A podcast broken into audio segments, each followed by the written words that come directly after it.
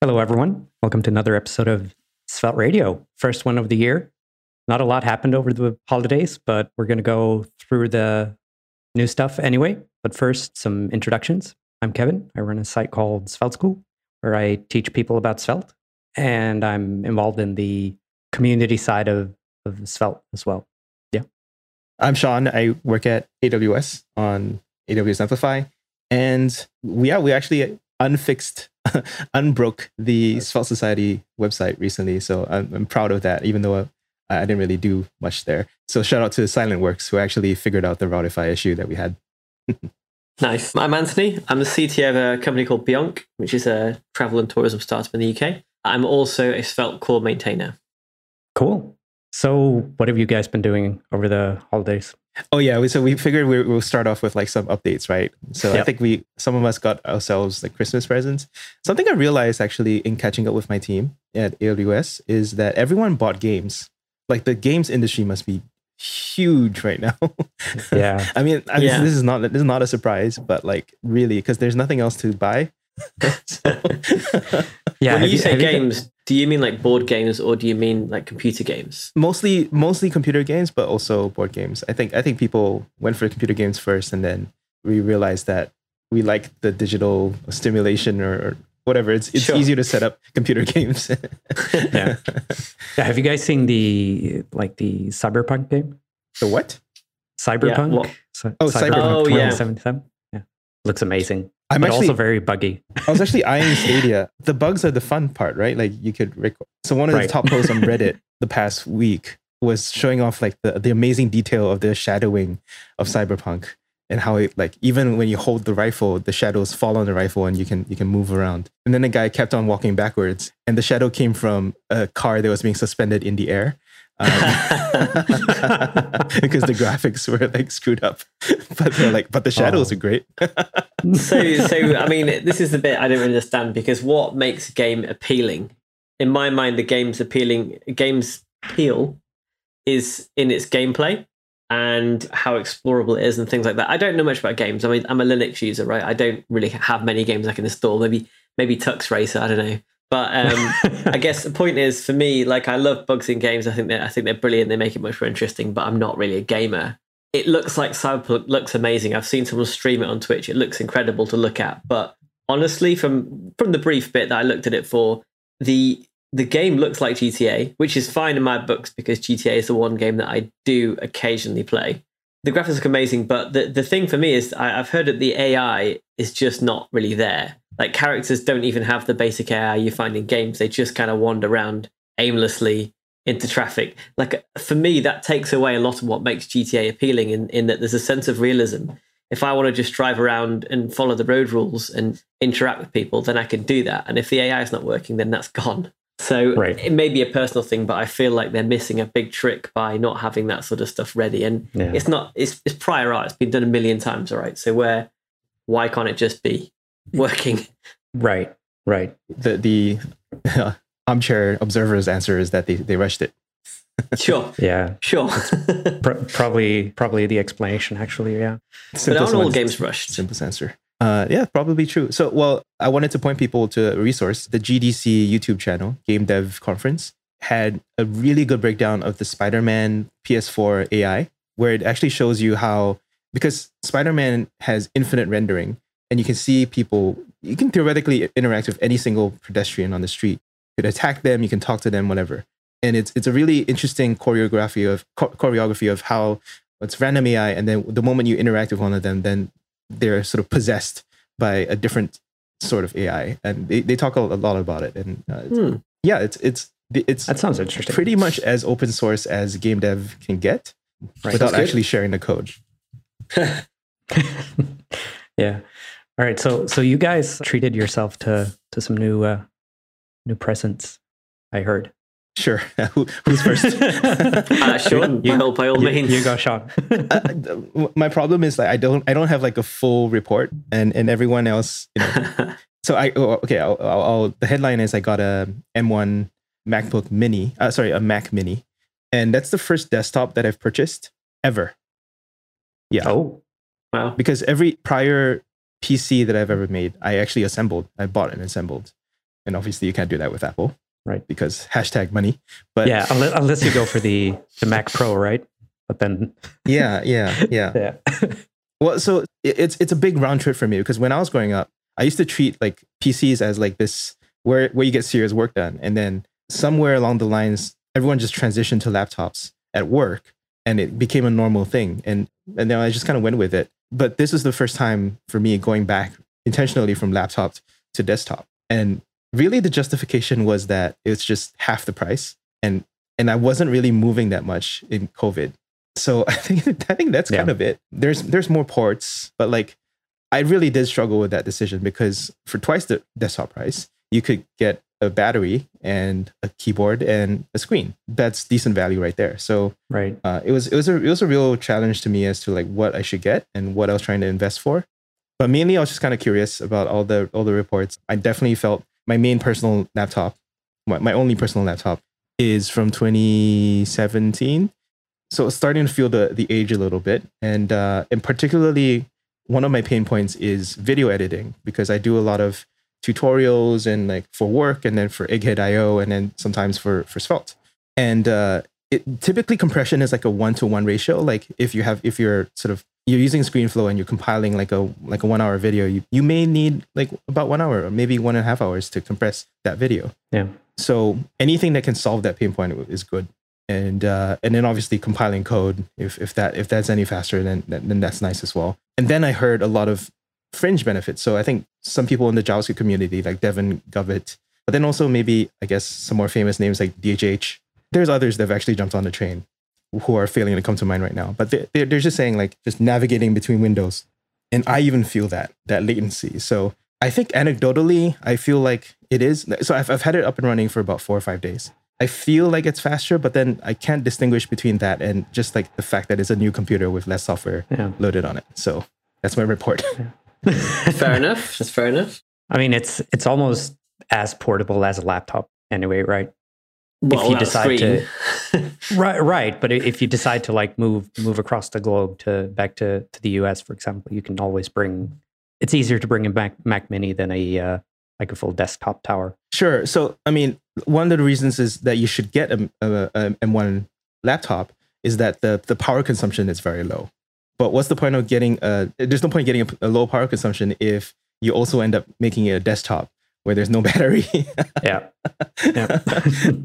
but it is, oh, I mean, the other one, the other thing is that there's no need for a fan because apparently the cooling characteristics are, are very good. Uh, again, like I'm very out of my depth here. I don't know any, I don't know much about CPUs and all that. Like I, I just repeat what other people say and maybe you guys can fill me in on, on that detail. But I do have my fan spin up like right now on this this work machine that I'm using. My fans are spinning up, and on the M1 it's just quiet.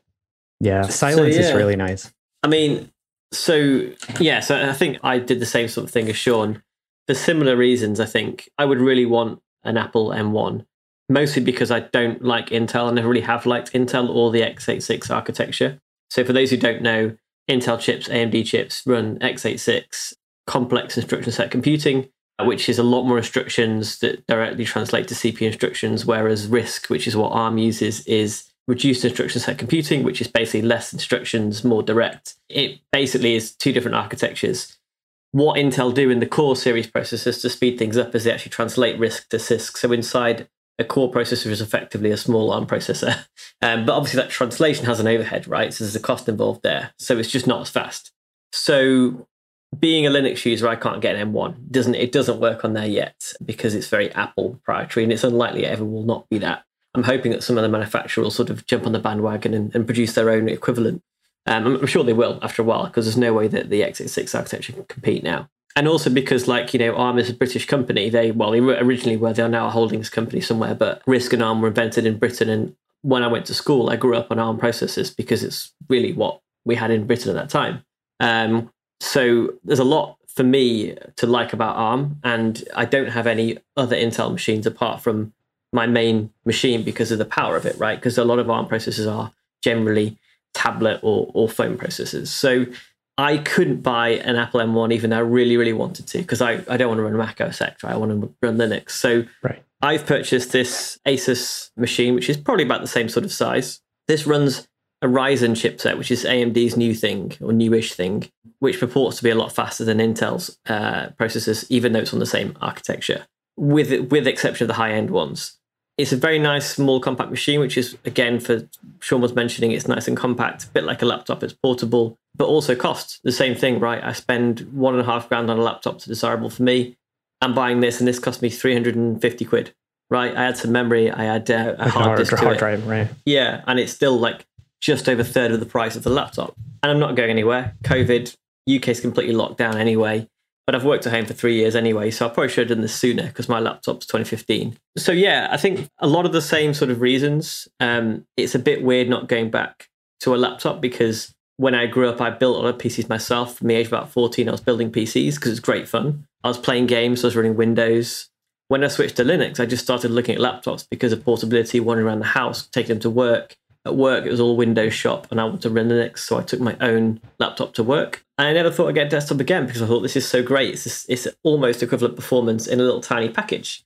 It's, it's not as fast, but it's almost as good, right? So yeah, it's another kind of weird twist for me too to have this this desktop machine instead of a laptop. Yeah. But I'm looking forward to it. My my disk is arriving later today, and then I can plug that in and start setting it up. Oh. So I'll I'll have to bring back reports another another time on how good it is. Next time. But uh, yeah. I got high hopes. yeah. I think it'd be interesting to do a count of how many computers per person in your household, you know, and then chart chart that over time. So I have a work machine, I have a personal machine, I have my now my legacy laptop, which I just keep around because the resale value isn't there. I have an iPad and then two phones because I still keep my old iPhone around again because there's no resale value there, uh, and my Android. so that's like six machines, six computers for one person, and uh, yeah. Yeah. that's that's massively increased from I used to share like four people to one compu- one PC, right. Yeah. And uh, yeah, it's really this like transition of personal computing. The holy grail is is when you can do everything from your from your phone, right? You don't even need a computer. You just have have your phone. it has impracticalities. I don't know if we're there. Yeah, Yeah, I mean, I mean, it's we're definitely not there, but at some point, I'm sure something like that's gonna. Well, Ubuntu tried to do that, right, with the with the crossover thing. So at one oh, point, when you could have an Ubuntu phone, you could plug it into your laptop, into your into your monitor rather, and it would turn into a full desktop machine running off your phone. Unfortunately, they never succeeded, but that was a cool idea and something that I think even Apple haven't really sort of gone that far yet. Would be Yeah. interesting to see. I mean, I think on on the subject of how many computers you've got, Sean, I must have between twenty and thirty. I've kind of forgotten. what? Um, ju- Why do you have but you, because- you many? also like Raspberry Pis don't count. Like, Oh, okay. So then, then, then make it ten to twenty, right? Okay. like it's still not lower. It's, and it's just because I kind of a hobbyist and I have machines doing various things around the house, and I like building them. I like repairing them, buying from eBay cheap, and, and fixing them up. I've got two or three behind me there, just mid repair. So there's like lots of lots of reasons to have lots of computers. But in terms of usability, I'm trying to limit to one because I don't like to go onto each machine and not have the files on the other machine. And the cloud's wonderful, but it's not quite the same. you know, So- there's software for that.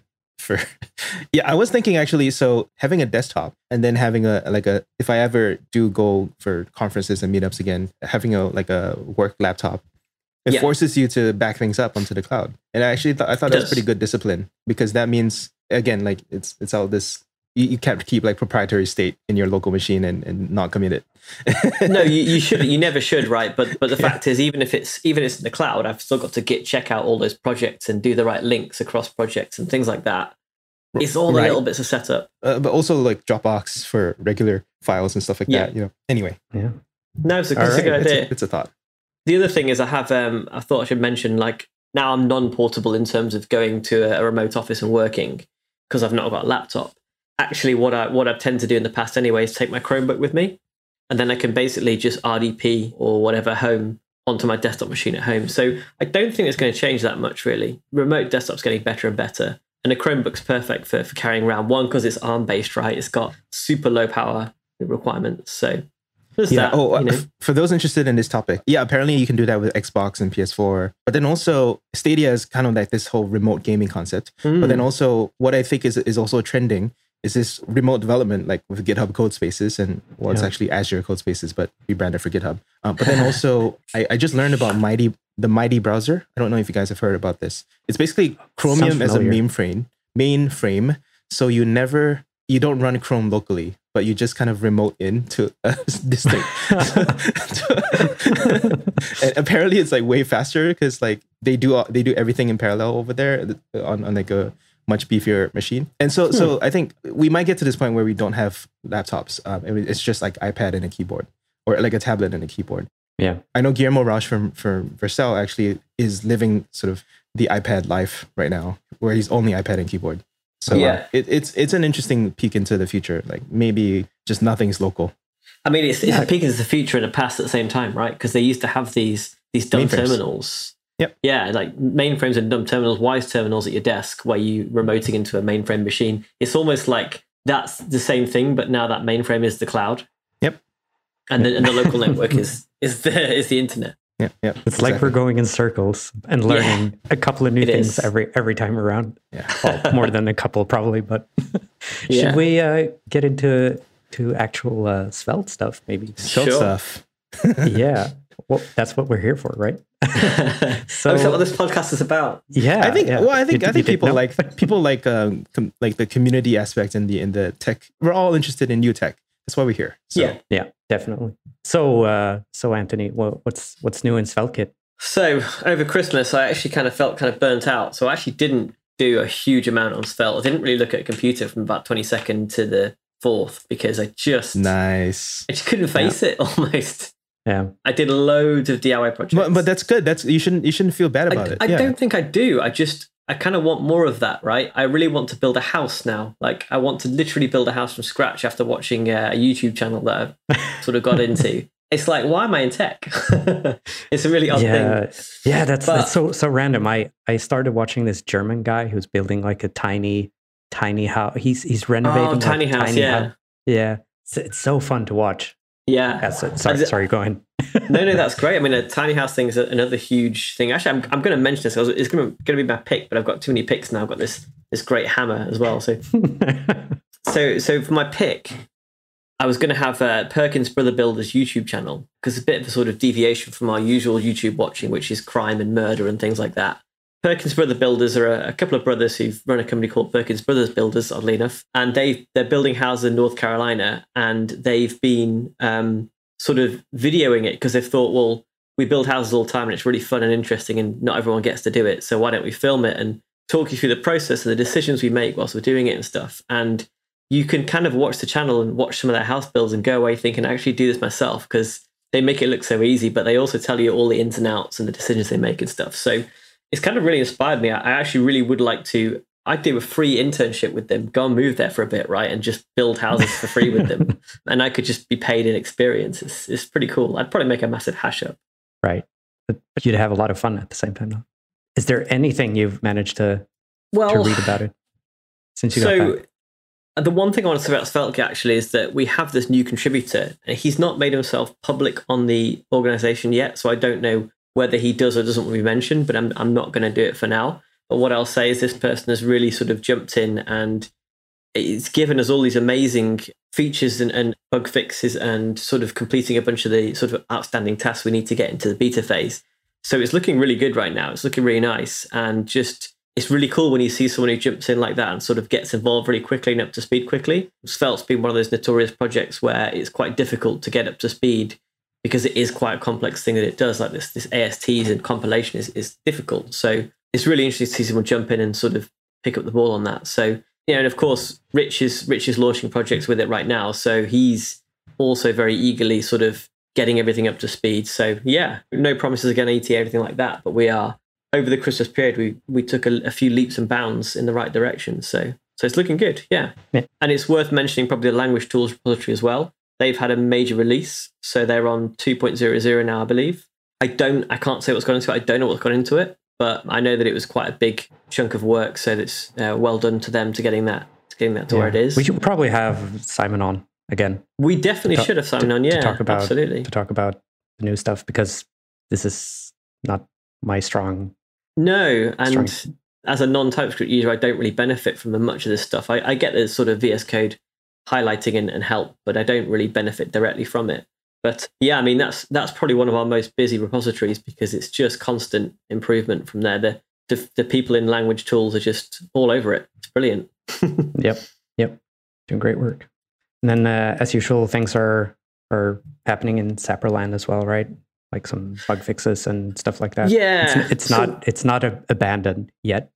No, no. So I, th- I think we're going to cut a, no- a 0.29 release. Um, Ben's Ben's sort of triaging things to go into that release. Now that probably will be like the final release because it doesn't make sense to kind of start adding features to that at this point. It's better if we have the resource we have focused on on Svelte Kit. So that 0.29 will be probably the final Sapper release. If there's anything urgent needs to go into there, probably now is the time to speak.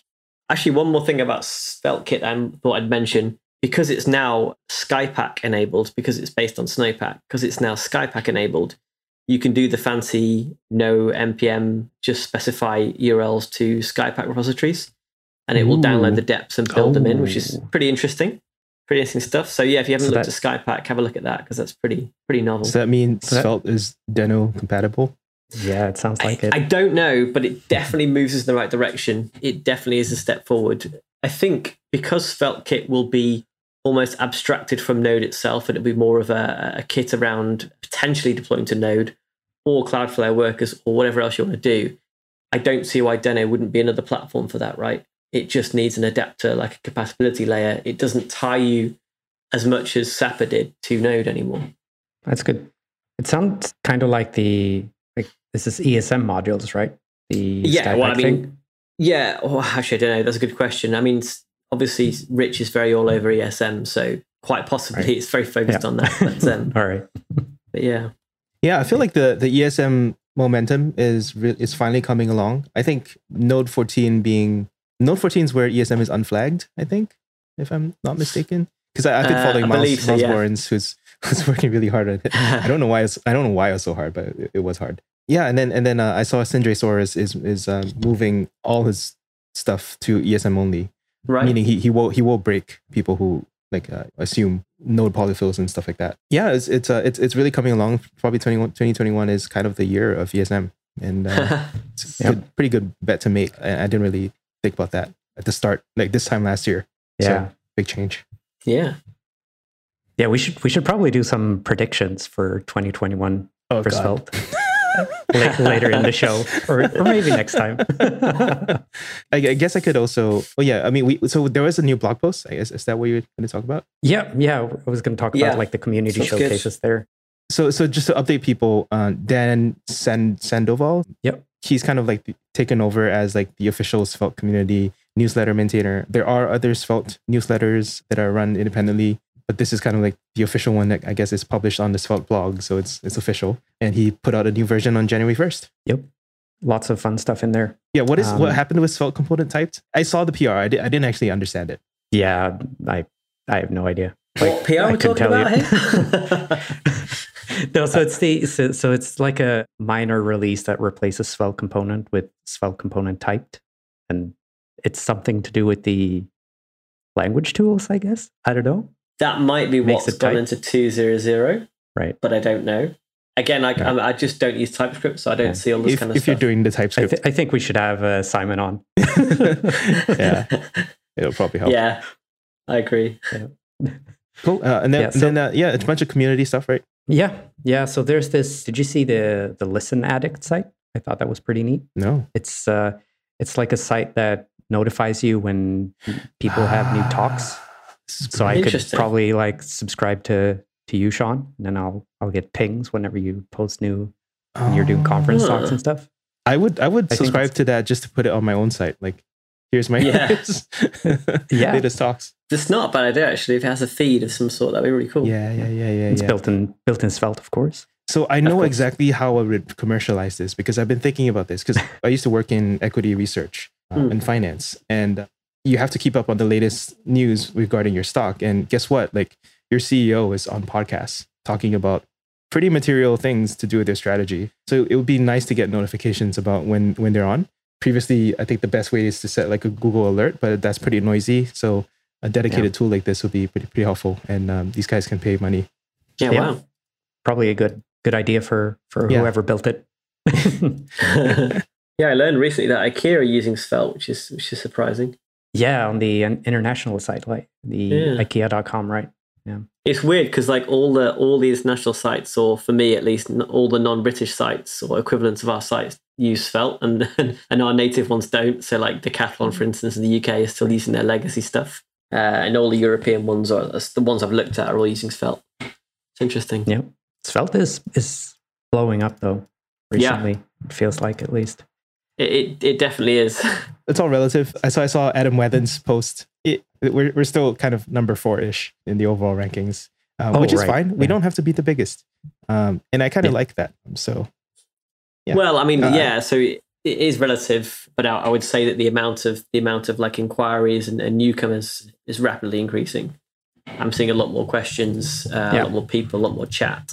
Yeah, so, uh, cool. so yeah, it's, it's it's it's definitely blowing up, as you say. That we we go through these kind of spikes now and then, and this sort of 2021 appears to be another one of those.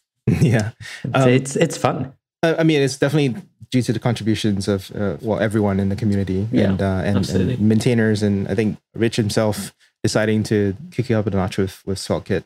It just does show just some some life. Yeah, I've I've seen other projects that just kind of go stale because their maintainers don't really think about momentum, and mm. uh, it does matter because people want to see a heartbeat. Yeah, yeah. I think this this, yeah. this, newsletter is actually a very good thing. Yeah. For, yes, and this podcast. For, yep. True. Well, and so. also the upcoming uh, the upcoming uh, conference, right? Yeah. Do we have a date? not not yet. No. Do we have a month? I, I'm thinking April sometime. Okay. I think that that's how much time we're, we're going to need. But yeah. I mean, yeah, we could we could start kicking off like the talk proposals and stuff like that. And I think I think we have a bunch of ideas of how to make things better for yeah. for organizers and, and for speakers and for audience members. Part of that is like the the activity, like the, the I've been I've been actually thinking about this. Like it would be a nice it's a nice tradition to have to have like a Svelte coding activity during the conference. Yes that's hopefully not too distracting and not too hard, uh, but but also fun. And I realized that clicker games are very in vogue. Like I fire up my um, Apple App Store and I see a bunch of clicker games, and then yeah, like I think they're pretty easy to code, and, and people can get really creative with them. So we might we might want to do a clicker game. Yeah, yeah, we, we could could provide like a like a starter one, yeah, yeah. and then you can improve on that, like yeah. add transitions, exactly. You, you, you, you take do. it the way that you want. Like you can make the state yeah. management very complex, or you can do animations or whatever. Yeah. I was thinking about having like quiz between talks where you have like people can join and they can, they can guess on idea. answers. I like that. Yeah, I like that. Something like that. Or I, I think it was Jake and Surma who did a uh, like they did charades at some Google thing. Really? Oh. Yeah, yeah, yeah. Like, like a month ago. It was just like a short one. That could fun. also be fun. So you can yeah. invite like community members to to join in. Yeah, a lot of cool ideas. It's it's going to be way better than than the second one. even which even is, though that one was good. nice. Yeah, yeah, yeah. Yeah. And also, oh, oh, well, the other thing that I think we all agree on is that it should be shorter, so it's not such yes. a drag. People don't yeah. feel so tired at the end of the day. All right, uh, but yeah, I mean, uh, so the reason I brought that up was because I, I, see a bunch of games here as well. Like there's a there's a multiplayer Tetris game in the community showcase. There's a math-based challenge game. It actually reminds me of that the other game that uh, Rich Harris really liked, which that like Tixy. Do you guys know about that? No. no. Where what's that? Uh, it's like you have to you have to you're restricted to to these four four variables. T I X Y, like time, index, and then X and Y position. Oh yes. And then and you have to yes. code within 280 characters and produce something interesting. And it's like a it's like a really interesting like code golfing challenge. And that's a that's a fun game too. yeah, that could be something to do. That makes sense with the old little Matrix thing you posted uh, a while ago, Tixieland. Yeah, right. Yeah, exactly. Yeah. Yeah, that's cool. Yeah, fun games. Yeah, there's a bunch here. Octave, Compass. I don't know. yeah, cool. a lot of fun stuff, and a, some some new libraries and components as well. Like the uh, someone did the like their React query, but for Svelte. Mm. Svelte query. I did see that. Yeah. I think it's like a, I'm not entirely sure if it's the same thing, but looks cool. There's also Adam Rackis's um, Svelte. Is it Svelte? No, what's it called? It's basically a Svelte version of his of his React GraphQL module. Micro GraphQL. His his React called, one sorry? is called Micro Micro GraphQL. Micro uh, I don't know. So it might I, be I didn't that. see the Svelte one. Yeah. I think he rewrote it in Svelte. Right, right, right. I mean, so uh, okay, I guess I might as well mention. So Matthias Stahl, his Twitter handle is like H I G S C H with underscores between them. Higgs. He also, yeah. he also tweeted about a 20 line of code internationalization library in Svelte. And then he also made a talk about it, and because I, I I'm trying I'm, I'm in this mode of like requesting for talks to to like keep the YouTube active and you know just like just continue sharing content from from people like outside of a conference setting, right? Yeah. And yeah, I mean he, he's he's just very passionate about it, and, and it made this talk on uh, Svelte internationalization. Yeah. uh, that, that's effectively a library. I18N. Exactly. I, I, it's so, that's so much easier to pronounce. It's just like Yeah, Yep. if you don't know what it is, then it's, it's a bit hard to find. But Yeah. anyway, sure. yeah. So so he's he's the the guy that did the uh, defending democracy with Svelte thing, right? Mhm. Well, Yeah. that wasn't the title, but that's that's what the tagline ended up being. I just like yeah, the data viz people have really embraced Svelte in a big way. Yeah. Moritz, I think on on the Data Stories podcast, also interviewed Amelia Wattenberger, and yeah, I almost think that there should be like a, a single a day of the Svelte Society conference dedicated to data viz because there's just such a big community there. Yeah, I was I was a bit skeptical to that at first, but I think Why? position well because I, I didn't realize how popular Svelte is in the data viz uh, pop- like Oh, really? community. yeah, yeah. I, I, I, under, Rich, I understood. Rich uses it. yeah, yeah. I, I, I know, I know, but like, but then then I kind of like I was thinking maybe you could position Svelte as like the data viz framework in a way to as a marketing thing. I mean, Yeah, I'm I, just I, I, well, yeah, well, there's D three, so I, I don't know. I, I know, but Yeah. you could you could do better, or could you? I don't know. I mean, D3 is very specialized, right? It's, it's very Yeah. specialized.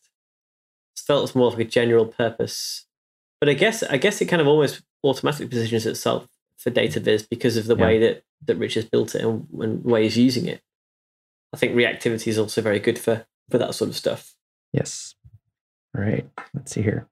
There are a bu- bunch of other new components that you can take a look at, like a tiny virtual lists or some routers.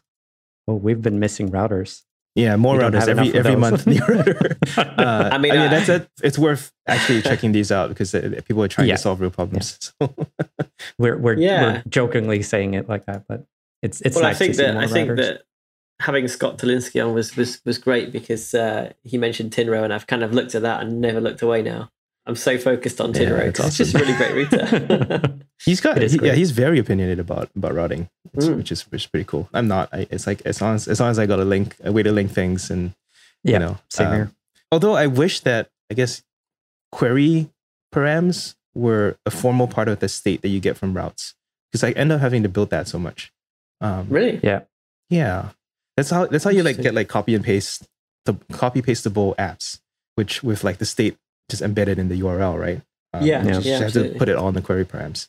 Okay, uh, one one more one more uh, library, and then and, and I think we're done. Is uh, Svelte Zoomable? I think it's coming from Daniel Infeld. He's he's just like very active. I don't know who this guy is, to be honest, but uh, he's just very active online. Wow, he's based in Hawaii. But yeah, it's like just like a uh, transition or animation sort of library type of thing. And uh, yeah, it's it's uh, it's published and it's in a repo. And uh, I mean, the, the, the demo looks pretty good. So yeah, it's just Yeah. another way to zoom back and forth between content, I guess. yeah. I did I did see that come to the channel actually. A good one. Yeah. And there's a, a bunch of new learning resources as well. I haven't been able to check these out. There's someone made a uh, awesome Svelte list. I guess that's that's nice. But we also have the Svelte Society one. There's I Um, mean there's I think there's must be The more a the couple of those already, right? So there's now probably three or four. Yeah, probably. Would be nice to have a have a single mind you, I mean yeah, I, th- I think the problem here is is like keeping them up to date, and uh, yeah. because people lose interest and and they don't have time, all sorts of reasons, right? Yeah, I guess that's the advantage to having one as part of a website rather than a than a GitHub uh, repo because people can actually like vote the feedback on ones that maybe don't work anymore or or libraries that have become abandoned or, or whatever. They can rate and review them, that sort of stuff. That's my issue with awesome lists in general. No one ever files the PR to note that something is no longer awesome. Yeah.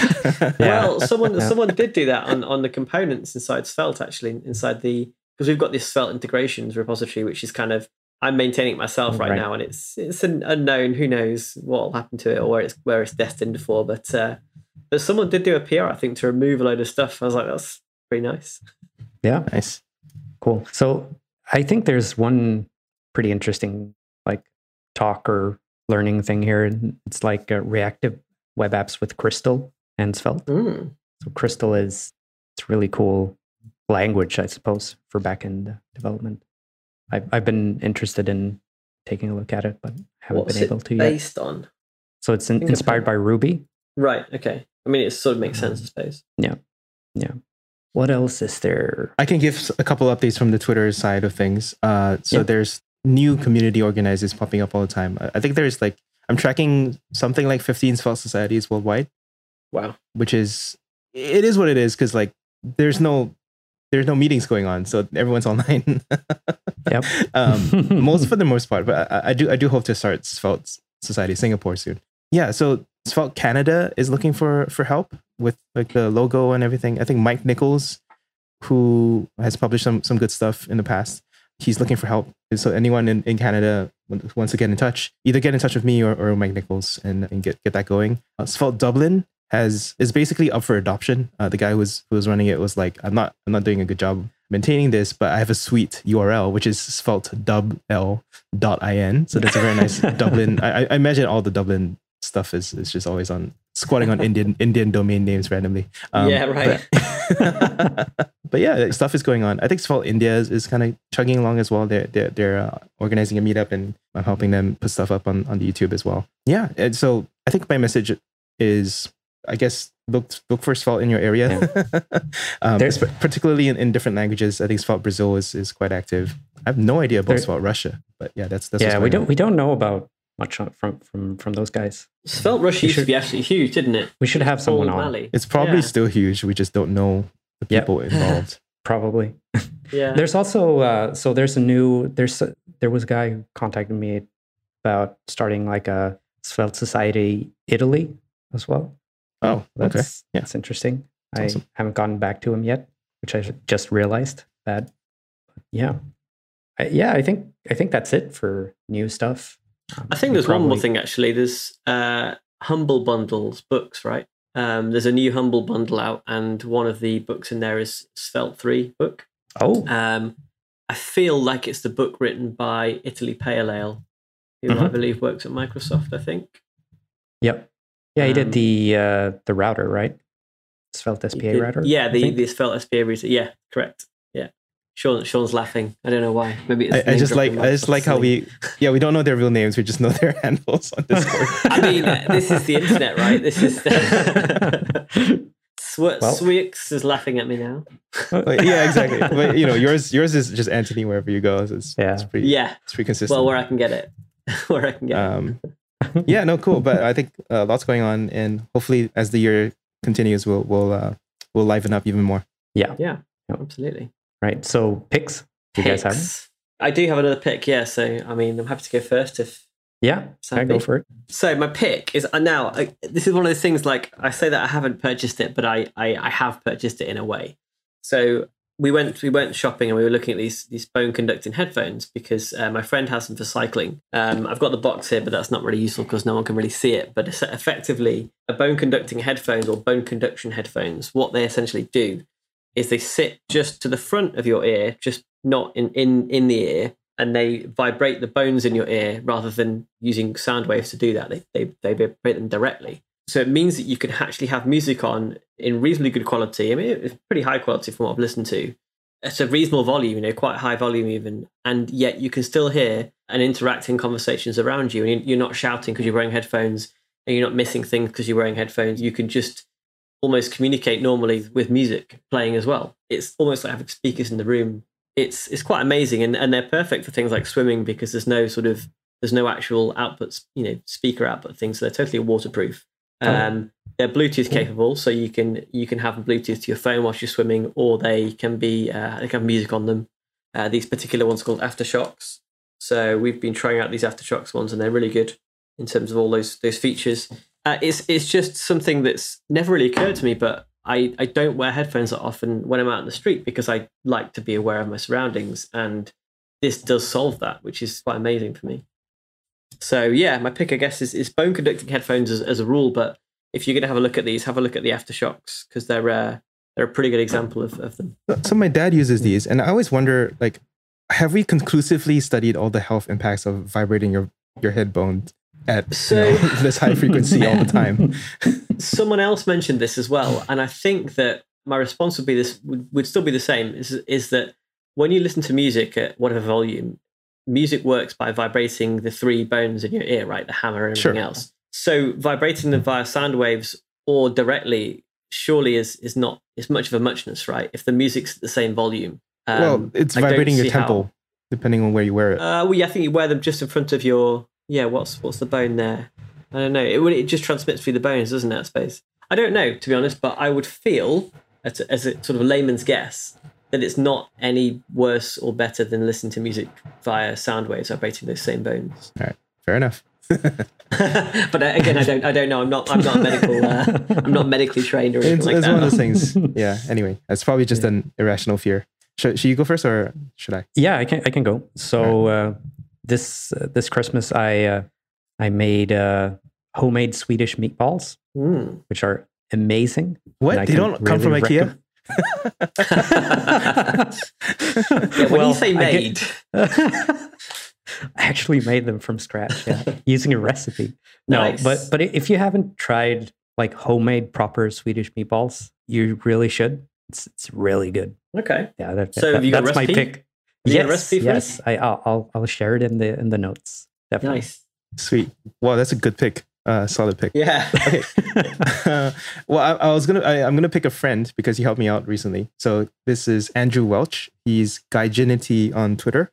Gaijin, like the Japanese name for foreigner, I, I, I assume. His blog is at nystudio107.com and his podcast is at devmode.fm. I just generally find him to be a like pretty nice, knowledgeable guy. Not not pretty, like very nice, and a little bit. It's just, he's funny. He just listen to any beginning introduction of devmode.fm. He asks you like a, a oddball question to just throw you off your balance. And uh, when the, the one time I was on, I was I was really taken off guard, and I like totally lost my, my train of thought. And he likes to do that to like kind of provoke. So what was guests. the what was the question? She was like, if you're like camping in the Himalayas with like llamas and you're on your like last tin can of food, which JavaScript framework would you use? like it's just like a completely unrelated setting. But Yeah, was- yeah. it- you're just still thinking about that situation because he's like very descriptive and very like he just seems to come up with it on the spot. if you're like jumping out of an airplane with no parachute, which what what kind of CSS style do you like? I, I, I don't Yeah. know. It's just pretty, it's pretty funny. But uh, the reason I'm picking him is because he's very knowledgeable. Like uh, his blog has articles on Tailwind, Webpack, AWS, Docker, and it's very very annotated. Like if you ever wanted to understand what a Webpack config looks like, he's actually gone through and annotated all of it and explained it really well. And it's very Wow. nicely laid out. And uh, yeah, I mean, this guy's been in the industry for decades, and he's still doing this for fun. For yeah, and it's, it's just like Yeah. he's the kind of developer I kind of want to be. He's not building And- houses then. No, he's not building houses. No, no. right. he's just he's just living his life, and and uh, he's got a podcast, got a bunch of friends talking about tech and making clients happy. I think I think it's it's a it's like a platonic ideal of like what a developer life could be like. Yeah. And then and so like his blog posts are really helpful. But then also I had this problem recently because I, I I got a vertical monitor and it wasn't filling my screen wasn't filling up the monitor width. And I tweeted it out. Within five minutes, he actually gave me the exact right answer that I needed. So I was like, damn it, you even know like hardware stuff. Like, like, um, so so a pretty helpful guy. I, I recommend him highly. Sounds good. Sounds good. Question actually: Has anyone made? And I, I'm going to say this because I don't. I don't necessarily believe in these uh, New Year's resolutions. I don't. I don't think if you've got something to fix in your life, you should wait a year for some arbitrary date to do it. But um, no, probably it's not. one of those things that people do, right? So, so has anyone got any? Yeah. I was thinking about like maybe doing one, but not like a proper one. It's just like one of those you do every year. Like I'm gonna exercise more this year, or Right. something like that. That seems Not- like a reasonable one to have. Yeah, I think, um, Shawn. Yeah, for me, so I, I also struggle with that idea of like I think setting one year goals is an arbitrary length of time, and most of us, the way I put it is, most of us haven't earned the right to set one year goals. If we can't even set like a one month goal, or and then and then like just like keep cutting it down. So for me, I actually blogged about this at the start of the year, and I called it like a Fibonacci goal system, where you sort of follow the Fibonacci sequence, like you know, set a one day goal, make sure you reach that. set, then set a two day goal, three day goal, five day. What's that's next eight? Yeah, yeah. um, the next but- Fibonacci one. yeah, yeah. Apparently, if you go up, if you go up to eighty, yeah, if, well, if you go up to eighty nine, so from one all the way to eighty nine, it actually takes two hundred thirty two days total, uh, which is Wow. August twentieth. And um, with so anytime you miss a goal, because you're gonna miss them, and the problem with like an annual goal is like basically you just kind of give up there, right there. Mm. Yep. Um, Yeah, but yeah. for for my system, I think you, you kind of just step back one level. So if you if you miss like the five day goal, then you go back to the three day goal, get a win, and once you have that win, you Right. try the five day goal again, and just to basically build goal reaching as a muscle. And it kind of makes the case that most people don't have the ability to to make one year goals because they don't know how to estimate goals uh, and they don't have the, the the discipline to stick to it. So you kind of have to just build it up from scratch. So yeah, I mean that's it for me. The problem is like what should you set the goal on? That's an open question, and I don't really have one. So writing is a base baseline thing for me. So my my January first one day goal was writing. January third, I, I did practice guitar for two days, and uh, and then I took and I took a break because I fell sick. But today I have to decide my three day goal, uh, and, uh, Right. and yeah, it just keeps going.